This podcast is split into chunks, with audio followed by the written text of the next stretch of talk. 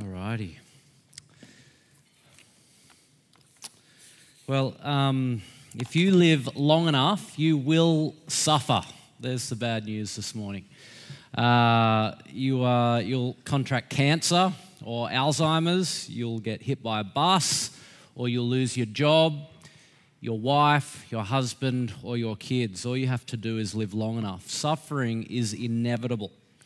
And there's no book in the Bible, and perhaps no book in all of world literature, that looks at the question of suffering with the honesty, realism, and wisdom that the book of Job does. 42 chapters, which is designed to help us understand God's purpose when we suffer and when evil happens in the world. We're in this series, People in Prayer, and the question this week is well, how do you pray when you're in the midst of suffering, when everything's been ripped away from you, and you feel like God is against you? Because the book of Job, it contains the cry of a tortured man who cannot understand the ways of God. And so, if you're unfamiliar with the story, we've just heard chapter one, and this is what happens. We're introduced to Job, and we're told from the first sentence that he, uh, he was blameless and upright. He feared God and shunned evil. So, right from the beginning, the narrator wants you to know that what is about to happen to Job is not because he has sinned, that he is an innocent sufferer. Everything about to happen to him is not because he deserves it. And then what happens in chapter one? His wealth is taken away, his cows, his donkeys, his sheep, and then, worst of all, his 10 or 9 children uh, die in a tragic house collapse. And, uh, and he loses everyone. And at the end of that, he says of God, The Lord has given, the Lord has taken away. Blessed be the name of the Lord. And we know that this very thing has happened because Satan has walked into the very throne room of God and accused Job to God's face, saying, God, God boasts about Job. Have you seen my servant Job? There is no one like him in all the world. He is righteous and blameless and upright. And what does Satan do? He's cynical. Cynical about love. He says, Does he love you for no reason at all? The only reason he loves you is because you've blessed him and put a hedge of protection around him. Take all of that away, God, and he'll curse you. And God says to um, Satan, Okay, you can do whatever you like to him, just don't touch Job's body. Satan does it, everything's stripped away, and at the end, Job is still praising God. The Lord gave, the Lord's taken away. Blessed be the name of the Lord. Chapter 2 comes around, and Satan's not happy. He comes back into the throne room of God, accuses Job again before God's face, saying, You know, uh, you know, the only reason he loves you, God, is because he's still got his health. Yes, everything else has been taken away, but he's got to take away his health, and we'll see his true heart. And God says to Job, okay, go for it. You can, you can do what you want to Job, and, um, but just don't kill him. And we read verse 7 of chapter 2 So Satan went out from the presence of the Lord and afflicted Job with painful sores from the soles of his feet to the crown of his head. Then Job took a piece of pottery and scraped himself with it as he sat in the ashes. This time his wife comes to him and says, Just curse God and die. God hates you.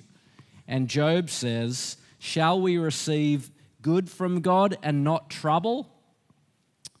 In other words, he's still praising God. Twice, God has allowed Satan to attack Job. Twice, Satan says, uh, I'm going to do this to Job. And God says, I'll let you do that, but I won't this far and no further. And these things happen by God's permission. Two things very important from chapters 1 and 2. One, Job is innocent. Two, everything that happens to Job comes by the permission of God. And perhaps that raises many questions for you. Why would God allow that? Why would God enter into a bargain with Satan? Why would he allow Satan to do this? If God loves Job, why is there so much suffering? Why all of his kids taken away? And there are three basic answers to that question that people have tried to deal with in their lives. Three basic um, Three basic questions. One is dualism, one is uh, cynicism, and the other is moralism. The dualistic answer is this. Many people embrace this answer. It says, well, the reason there's suffering in the world is because there's both good and there's evil in the world. And there's almost this competition between the forces of good and evil. They are two equal and opposite forces in the world, locked in perpetual conflict. And so good things happen because of the good force in the world, and bad things happen because of the bad thing, bad force in the world. And it's a very compelling theory. And sometimes us Christians, we like this theory. We blame suffering on Satan himself. The reason you suffer is not because God's against you. It's not because God's doing anything to you. It's because Satan is. He is responsible for the evil and suffering in the world. Now, the problem with this view is it's simply not taught in the Bible.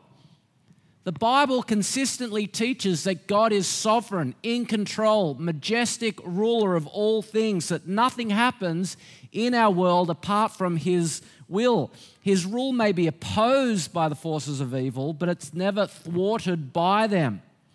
And so in chapter 1 and 2, Satan has to ask God's permission before he afflicts Job himself. All the way through Job's situation, God is never out of control, and Job acknowledges that. The Lord gave, the Lord's taken away. Shall we accept good from God and not evil? Consistently, we're told that God somehow is behind what Satan is doing here. Satan means it for evil, God means it for good, can't see how that's the case, but that's the promise of Scripture. And so we can't save God the embarrassment of evil and suffering by blaming it on the devil. Satan would have no power unless, uh, except for that which God gives it. So if Satan isn't to blame, the second kind of attitude we sometimes take is the path of cynicism. Um, and then moralism. Actually, let me do moralism first. Moralism says that the reason there's evil and suffering in, in the world is um, because God is letting bad people suffer. Good people don't suffer, bad people suffer. And so if you're suffering, you're not living right. You're not going to church enough, you're not praying enough, you're not giving it enough, you don't have enough faith. That's the reason for suffering. The moralistic attitude is that suffering is payback from God. And as you're suffering, you call out, you cry, God, why are you punishing me? What, what am I doing that's wrong? And that's the moralistic attitude to suffering. And that's the very attitude Job's friends in the book of Job take consistently from chapter 3 all the way to chapter 36, I think it is. Job has three friends, and they keep saying to Job, Job, you think you're blameless, you think you're innocent, but we all know that bad things don't happen to good people the reason you're suffering right now is because somehow, somewhere, you've sinned and you haven't repented, and you need to repent. And it's a very plausible argument as you read it, right? And um, we're debating this even in the staff team this week, but it's very clear from Job chapter 1, verse 1, that Job was innocent. He was blameless. He shunned evil and feared God. Doesn't mean he was perfect it means that there was no unrepentant, ongoing sin in his life. And he doesn't deserve it. So the moralistic attitude is wrong as well. It's the view taken by Job's three friends. And then there's the other approach is the cynical attitude. Whereas religious people tend to see suffering as punishment, secular people tend to see suffering as just the randomness of life. It's a random thing, that life is a lucky dip. Religious people tend to believe, well, if you're living a good life, that's because you're a good person. If you're living a bad life, that's because you've done bad things. Secular people tend to say, well, no, there is no God, and the suffering proves there is no God. Um, because if there is a God, then he must be completely incompetent or indifferent to us. That there is suffering that shows there is no God, or to heck with him, because how could I trust God when He allows this kind of evil and suffering in the world. So there's the three ways most of us try and deal with the problem of pain and the problem of evil in the world. dualism, which is based on the idea that there are two equal forces in the world, one good, one evil, and they're constantly battling. The reason bad things happen is because of Satan or the evil forces.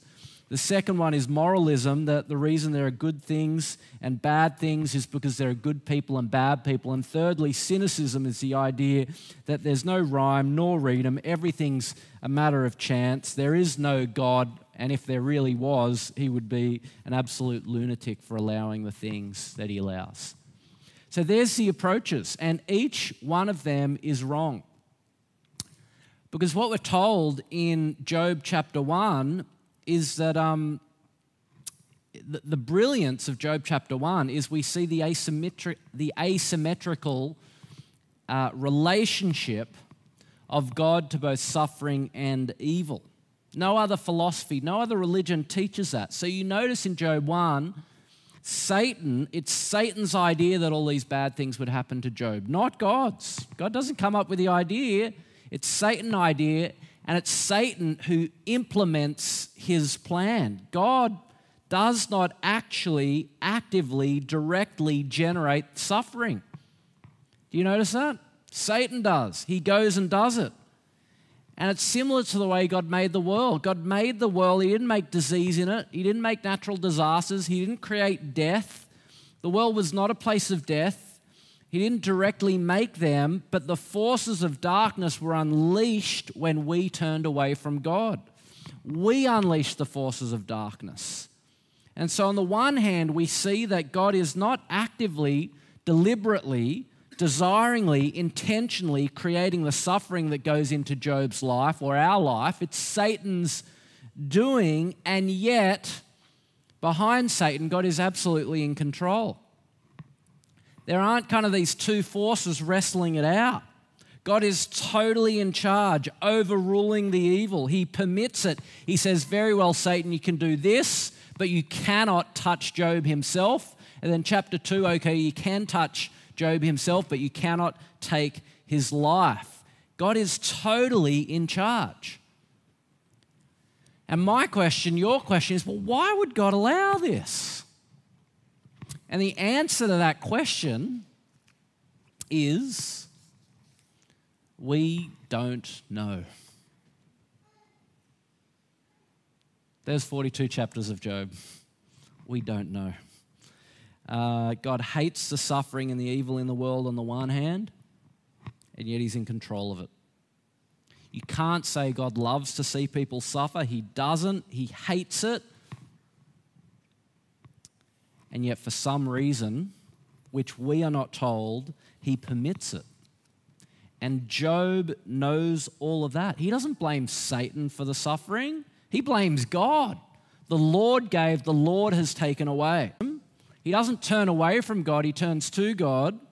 And he rejects moralism despite his friends debating him chapter after chapter after chapter, saying, Job, you must have done the wrong thing. He's like, I'm innocent. I'm not perfect, but I haven't done anything to deserve this. And so the question that we have today is well, what do you do when you're placed in that situation? When you're suffering innocently and you're wondering, why has God done this? And the answer to that question is what we call prayer of lament. Now, what is a lament? A lament is a prayer in pain that leads to trust. The Bible is filled with songs of songs and prayers of pain and sorrow. And they're different from crying because lament is a form of prayer where we talk to God about our pain. Now, this is, um, I think, the best book I've read on lament Dark Clouds, Deep Mercy by Mark Vroegop. Don't know how to pronounce his last name. And just so happens to be a free book that the Gospel Coalition are giving away this month. And uh, I think that's posted on our social media feed. So you can get this for free at a free uh, ebook on social media. But in this book, he says there are four parts to lament. Firstly, you turn to God. Secondly, you bring your complaints. Thirdly, you ask boldly for help. And fourthly, you choose to trust. Not always in that linear order, because when we're suffering, sometimes we jump all over the place. But this is the pattern that not only can you observe from the book of Job and many of the Psalms, but you can practice this when God feels very far away from you. And I want to show you this pattern in the prayers of Job. And uh, so the first one we're going to have a look at is the first thing you do is you turn to God. Unfortunately, pain creates a strong temptation to give God the silent treatment. Uh, it causes us to retreat from the one who knows our sorrows, but lament rather than re- retreating, it's a turning towards God when you're tempted to run away. And so open up Job chapter 7, verse 10, because this is what we read there. Chapter 7, verse 10, and we're going to jump all the way around Job today. Job chapter 7, verse 10. This is Job's first prayer. He says, Remember, O God, that my life is but a breath. My eyes will never see happiness again. The eye that now sees me will see me no longer. You will look for me, but I will be no more. So there's Job's first prayer. He turns to God in prayer. Come over to chapter 13, where Job prays, what uh, Job says, one of the most striking things. Chapter 13, verse 5. Um, 13, verse 5. Maybe it's not verse 5. I've lost the passage. 15. Chapter 13, verse 15. Though God slay me, yet I will hope in him. What a statement. That God is doing all of this to me and yet, rather than run away from him, I'm going to turn to him. You know, it's like, um, what is it? Is it Peter who says, you know, Jesus has been teaching some difficult things, and a bunch of disciples stop following Jesus from that point forward? I think Jesus just told them, I'm going to suffer and die in Jerusalem, and all of Jesus' disciples leave him. And, and Jesus says to Peter, Peter, are you going to stay around? And he says, where else have we to go? You have the words of eternal life. And that's Job. Despite all that's happening to him, despite the fact that he feels his suffering is completely unjust and undeserved, despite feeling like God is doing this to him, he turns to that God. He refuses to let go of God despite the death, the disease, the isolation, uh, even feeling as though God's abandoned him. He looks around, even his own wife is saying, Curse God and die. But Job keeps wrestling with God and he doesn't turn away. Um, and it's interesting, you know, the miserable comforters come to Job and uh, they, they tell Job, Look, the reason you're suffering is because you've sinned against God, etc., etc. And oftentimes in our suffering, that's happened. I was listening to this week a story of a lady who, in one week, had the grief of losing her father, her sister, her husband, her brother in law, and her best friend. Five close people in her life died within one week of each other. And she was asked about whether people said helpful things to her. And she said, No, no one did. And these are the things she said people said. You must have sinned in your life. You must deserve this. You must have no faith. You're a Christian. You shouldn't grieve, but be happy. This is the kind of things Job's friends say to him. She said the worst thing someone said to her was a guy who said, I know what to do when we lose things, just replace them and carry on. Awful.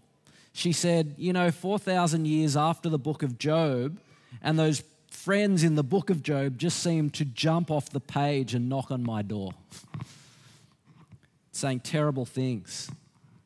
They shut their eyes to reality that here is a woman suffering something completely unjust. And yet, going through that, she said that I turned to the book of Job to find out how to answer my opponents and, uh, and that's Job. No one else in his life's encouraging him. He even feels like God's against him. And yet it's to God that he turns. That's the first thing you do in lament. Second thing, you bring your complaints. You make your complaints. You express honestly your hurt, your doubt, your disappointment, your fears, and whatever other emotions that you have, and you express them to God. If you feel like you're drowning, you tell God that. You tell him you're overwhelmed. You tell him you're helpless. You tell him you're ashamed, you're afraid, you're, you don't think what's happening to you is fair. You complain to him. Now, to be honest, that's the opposite thing I do. I complain to everyone else, and the last person I start complaining to is uh, complaining to God. But Job, he doesn't have anyone else to complain to. They don't listen to him, they don't back him up.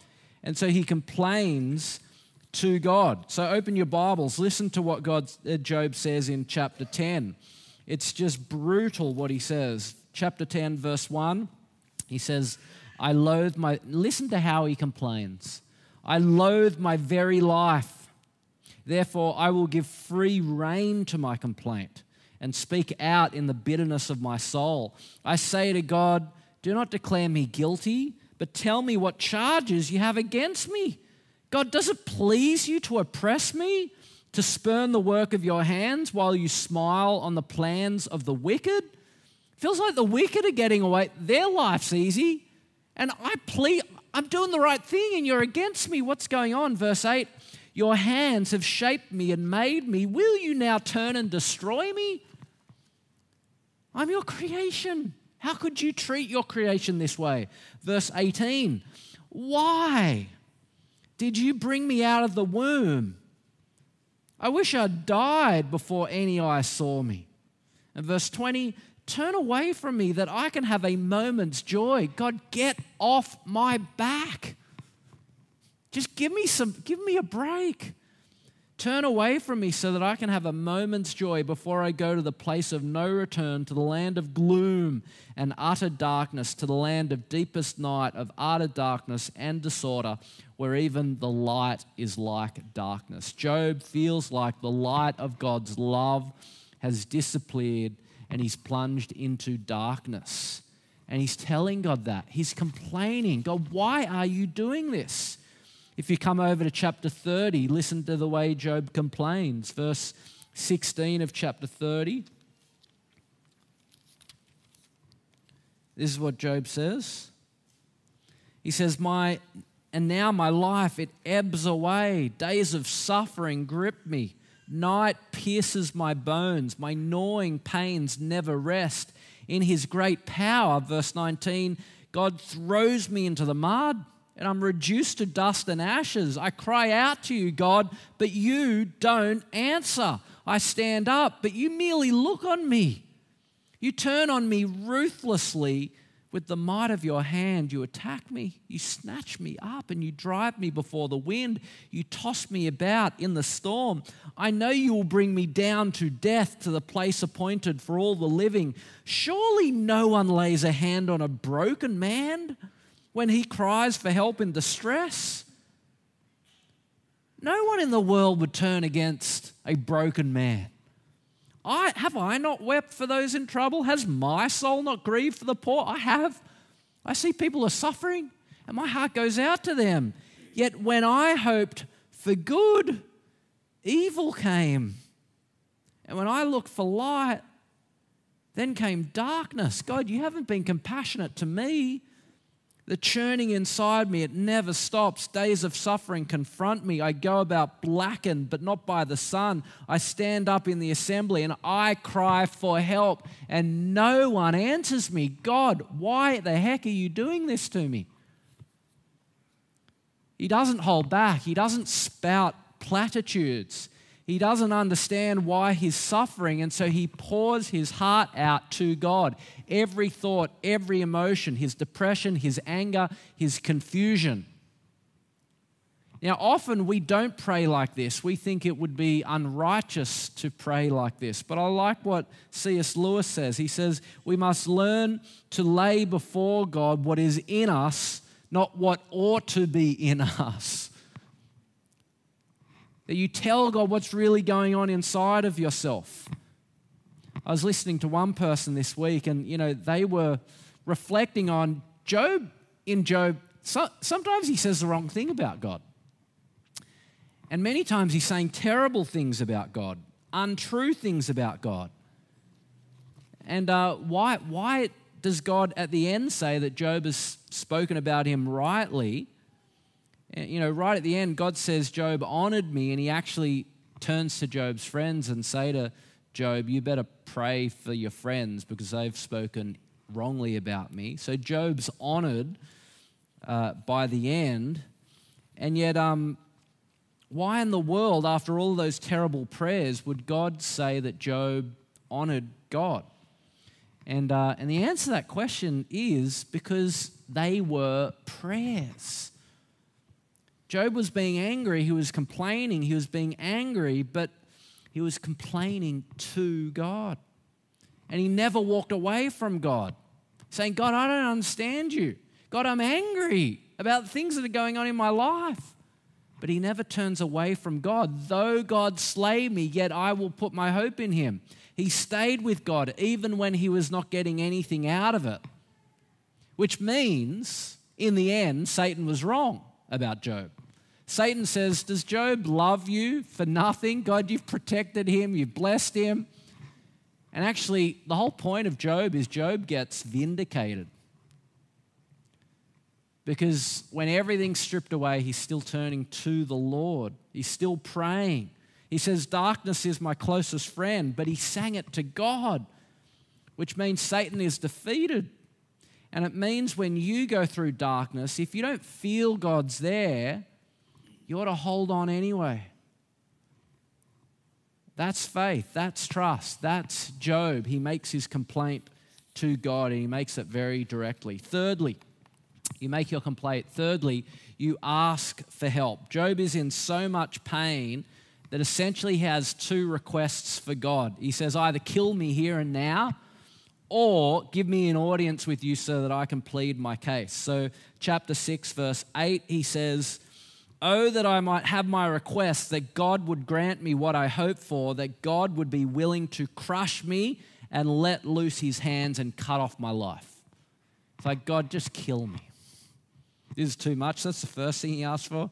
The second thing he asked for is in chapter 13, verse 21, where he says, God, withdraw your hand from me then summon me and I'll answer, or let me speak and you reply to me. How many wrongs and sins have I committed? Show me my offense and my sin. Why do you hide your face and consider me your enemy? You hear what he's saying? He's like, God, either kill me or vindicate me. Let me talk to you. Let me understand what's going on. Job is getting specific. He's asking specifically for God to do two things. He's saying, God, show up. God, act. God, bring justice. Show me why this is happening.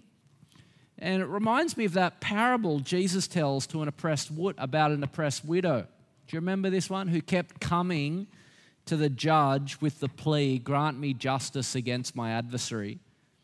Do you remember that parable? She keeps coming and pestering, and finally the judge gives the widow justice, not because he was a righteous judge, but because she pestered him. And Jesus concludes, And will not God bring about justice for his chosen ones who cry out to him day and night? And the point of Jesus' parable is twofold. One, we should be confident God hears us, but two, we should also be very patient with God's timing because often He doesn't come the first time we pray. And it takes a long time. It takes 30 something chapters before which God shows up for Job. He keeps asking for help, and his friends keep attacking him. He keeps asking for help, and there's no answer for many, many, many, many, many chapters. And then finally, God does show up. And the example is you ask and you wait. The fourth thing you do in lament is you choose to trust. Because um, after 35 chapters back and forth between Job and his friends, God finally speaks from the whirlwind. And finally, the final things we hear from Job right at the end, turn over to chapter 42. Job, after hearing God speak to him from the whirlwind, Job replies, to the Lord, chapter 42, verse 2 I know, God, that you can do all things. No purpose of yours can be thwarted. You asked, Who is this that obscures my plans without knowledge? Surely I spoke of things I didn't understand, things too wonderful for me to know. You said, Listen now, and I'll speak, I'll question you, and you shall answer me. My ears have heard you, but now my eyes have seen you. Therefore, I despise myself and I repent in dust and ashes. What I said about you, I take back. And, um, uh, and that's Job. By the end of it, he comes to a place where he's able to trust God. Um, however, for many years, I found this resolution very, very unsatisfying. And perhaps you do as well. I really struggled with it. And, um, and the reason for that is, and perhaps first time you read Job, the reason for this is Job, there he is, he's suffering terribly. He's been through hell and back, and he wants to know why. And in, when God does speak, the surprise is God never tells him why. You know more than Job. God doesn't tell him about Satan and the bargain in heaven and he doesn't tell him about that one day Job is going to be read 4,000 years later in a church in Surrey Hills, and this, this book is going to profoundly help us and billions of others throughout history, right? Job never hears any of that. And uh, there are no explanations, and God gives no comfort at all. So come back to chapter 38 because this is when God first speaks and you tell me how you would feel if you'd voiced all of this complaint to God, and this is how God replied to you. Chapter 38, verse 2 Who is this that obscures my plans with words without knowledge? Brace yourself like a man, Job. I will question you, and you shall answer me. And what follows is God just drilling into Job question after question. Job, were you there when I laid the earth's foundations? Were you there when I gave orders to the morning and set the dawn in its place? Surely you were there when that happened, Job. Were you there when I set doors and bars on the vast oceans and said to them, Go here but no further? Surely you were there, Job. Surely you're so old, you're so wise, you're so great. Surely the lightning bolts report to you. Is that right, Job? They come to you, they say, Hey, here we are. Where do you want us to go today? Surely that must be true of you. And after a full chapter of God just drilling into Job, saying, Are you God? Are you sure you control everything? Are you sure you know how to run the world? After a chapter of that, you notice Job taps out. Uh, where is it? Um, uh, chapter 40, verse 4, Job says, I'm unworthy. How can I reply to you? I've put my ma- hand over my mouth. I spoke once, but I've got no answer to these questions, God. And you think, okay, God's going to let up. No, God goes for it again. Chapter 40. He says again, brace yourself like a man. I'll question you. Would you discredit my justice? Would you condemn me? Are you calling me unjust? Are you saying I don't know what's going on in the world? Do you have an arm like my arm? Can you adorn yourself with the glory? He keeps pressing Job. He's saying, Are you calling me unjust? How about you, Job? You try your hand at justice. You know, do you know how to bring down the proud and lift up the lowly? Do you know how to crush the wicked where they stand? Do you know how to bury them in the dust? Can your hand really save you? And there's no explanation for why Job is suffering. Job, God does not tell Job, here's why this has happened. And God doesn't even comfort him. It's like God doesn't even say, Look, Job, I know this is hard. I see what you're going through. My heart breaks at the pain you're, you're under. I'm with you in it. I'm going to come and rescue you soon. Just hold out, Job. I have a plan in it. God doesn't say that at all. There's none of that. And yet, the final chapter, Job is utterly changed. He gets the resolution to his suffering that he needed, even though he's not told why he's suffering. You know, last week I said, this is a quote from Tim Keller, that God will either give us what we ask for or what we would have asked for had we known what God knows. And Job doesn't get what he asked for, He doesn't get the answer to the why question, why is this happening to me? But he does get the answer he needed, and it satisfies him, it changes him, it heals him, it gives him perspective and comfort.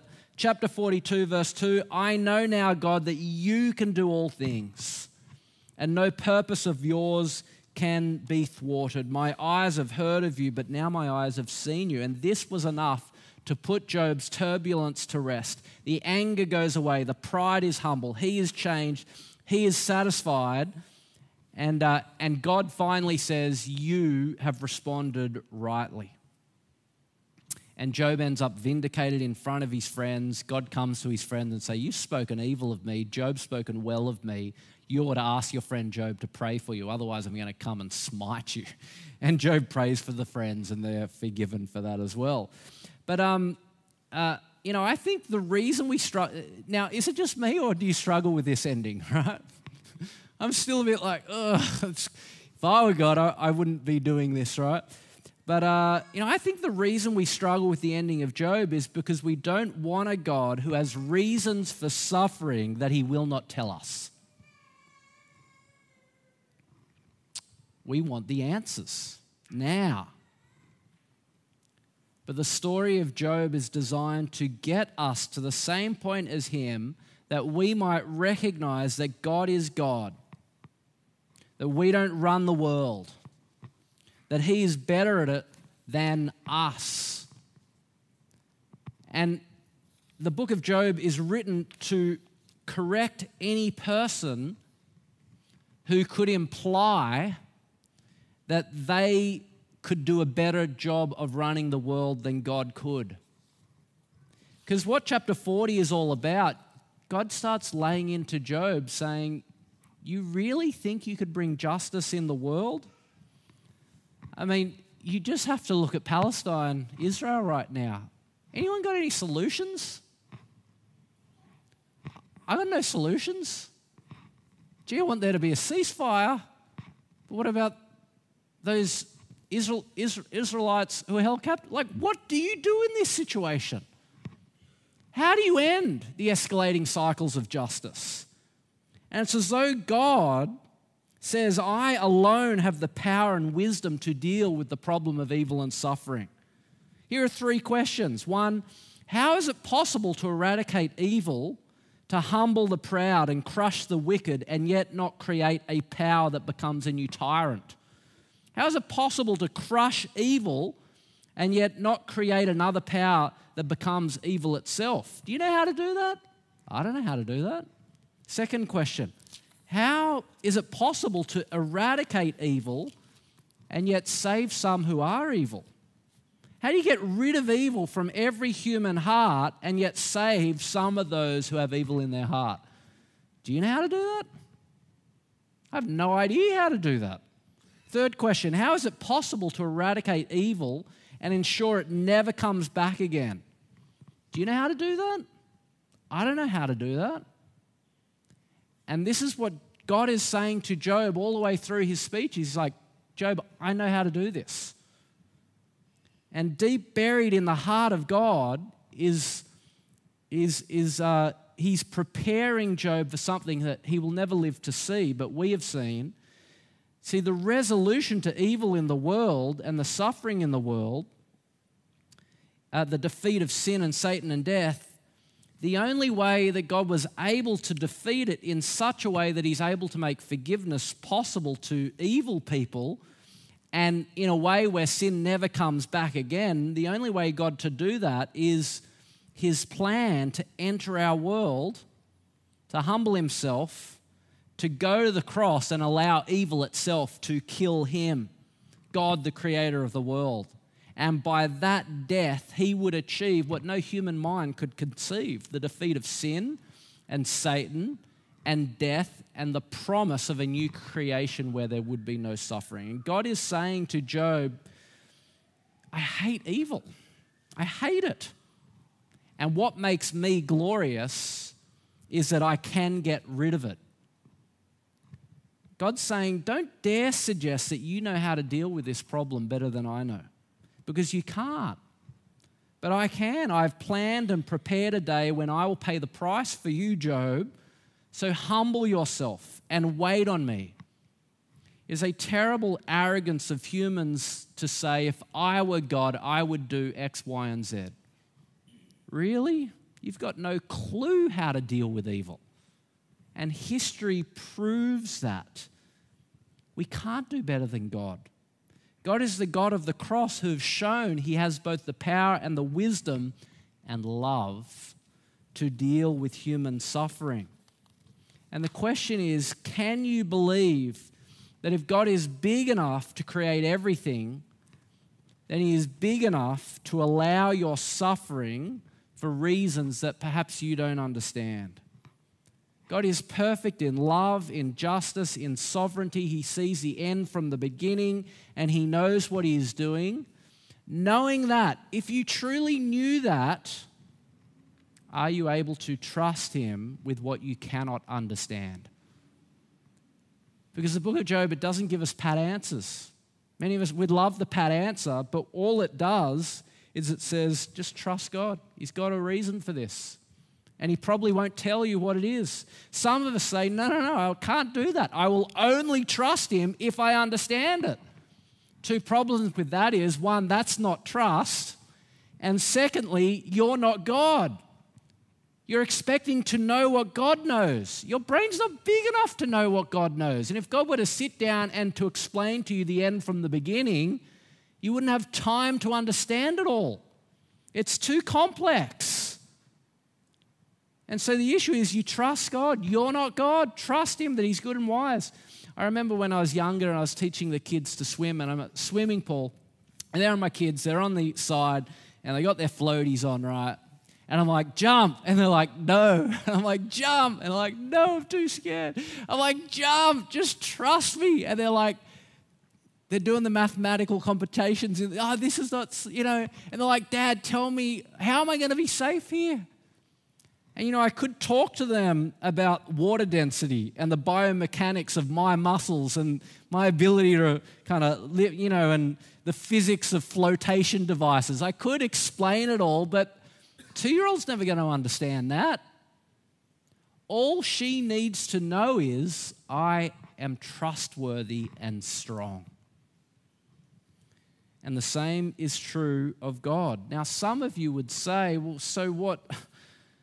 you'd say that you're asking me to trust God like that? That would be to make a leap in the dark, to take a leap in the dark, but it's not. It's the very opposite. Jesus Christ said, I've come into the world as a light so that no one who believes in me should stay in darkness. Trusting God is not a leap in the dark, it's a step into the light.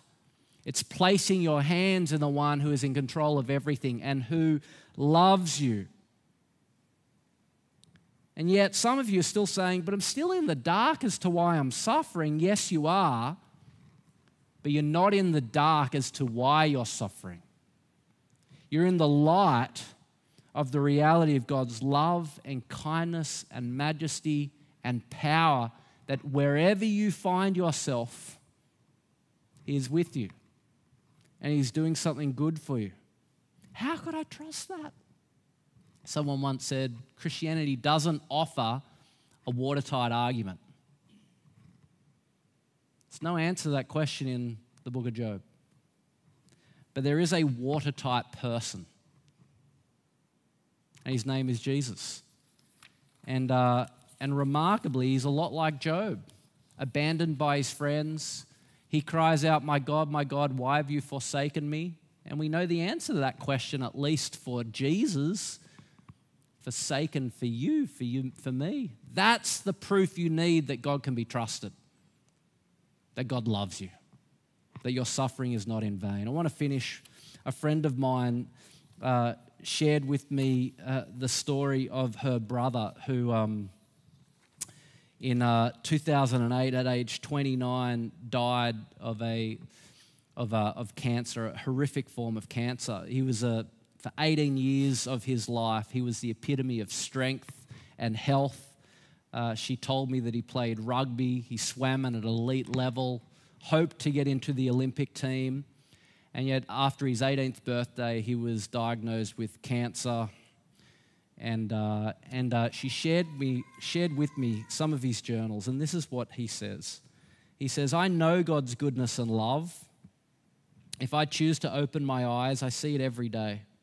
If I choose to open the world, I will read about it every day. Moreover, I do not believe that this to be a relative truth. I am absolutely convinced by it. And by God's grace, there are many times when my heart is overflowing with these truths. Yet when the fog comes, I do the predictable thing all over again. I battle for visibility. My mind narrows, my brain tightens. I ask, why? How long? What purpose? I know that God is goodness and love, but today it's just not resonating. I'm flesh and bone, and today that flesh can't even carry me outside. What are my options? He writes, Today I will choose to lament. I'll put my heart again at the feet of my Lord and Savior. I'll search hard and fight to remember goodness and joy. I'll remind myself of the truths that I know. I will, by God's grace, cling for one day more. Sometimes that's it. it's all I can do. The fog is thick, and all I can manage is one day at a time. And this is the prayer that he concludes with, and I'll wrap up with that. Let's pray. This is the prayer of one who laments. Dear God, I know that your love is unfailing, even if I don't feel it. But I ask that in your grace you will touch me and give me a sense of your presence at my side. It's in Jesus' name we pray. Amen.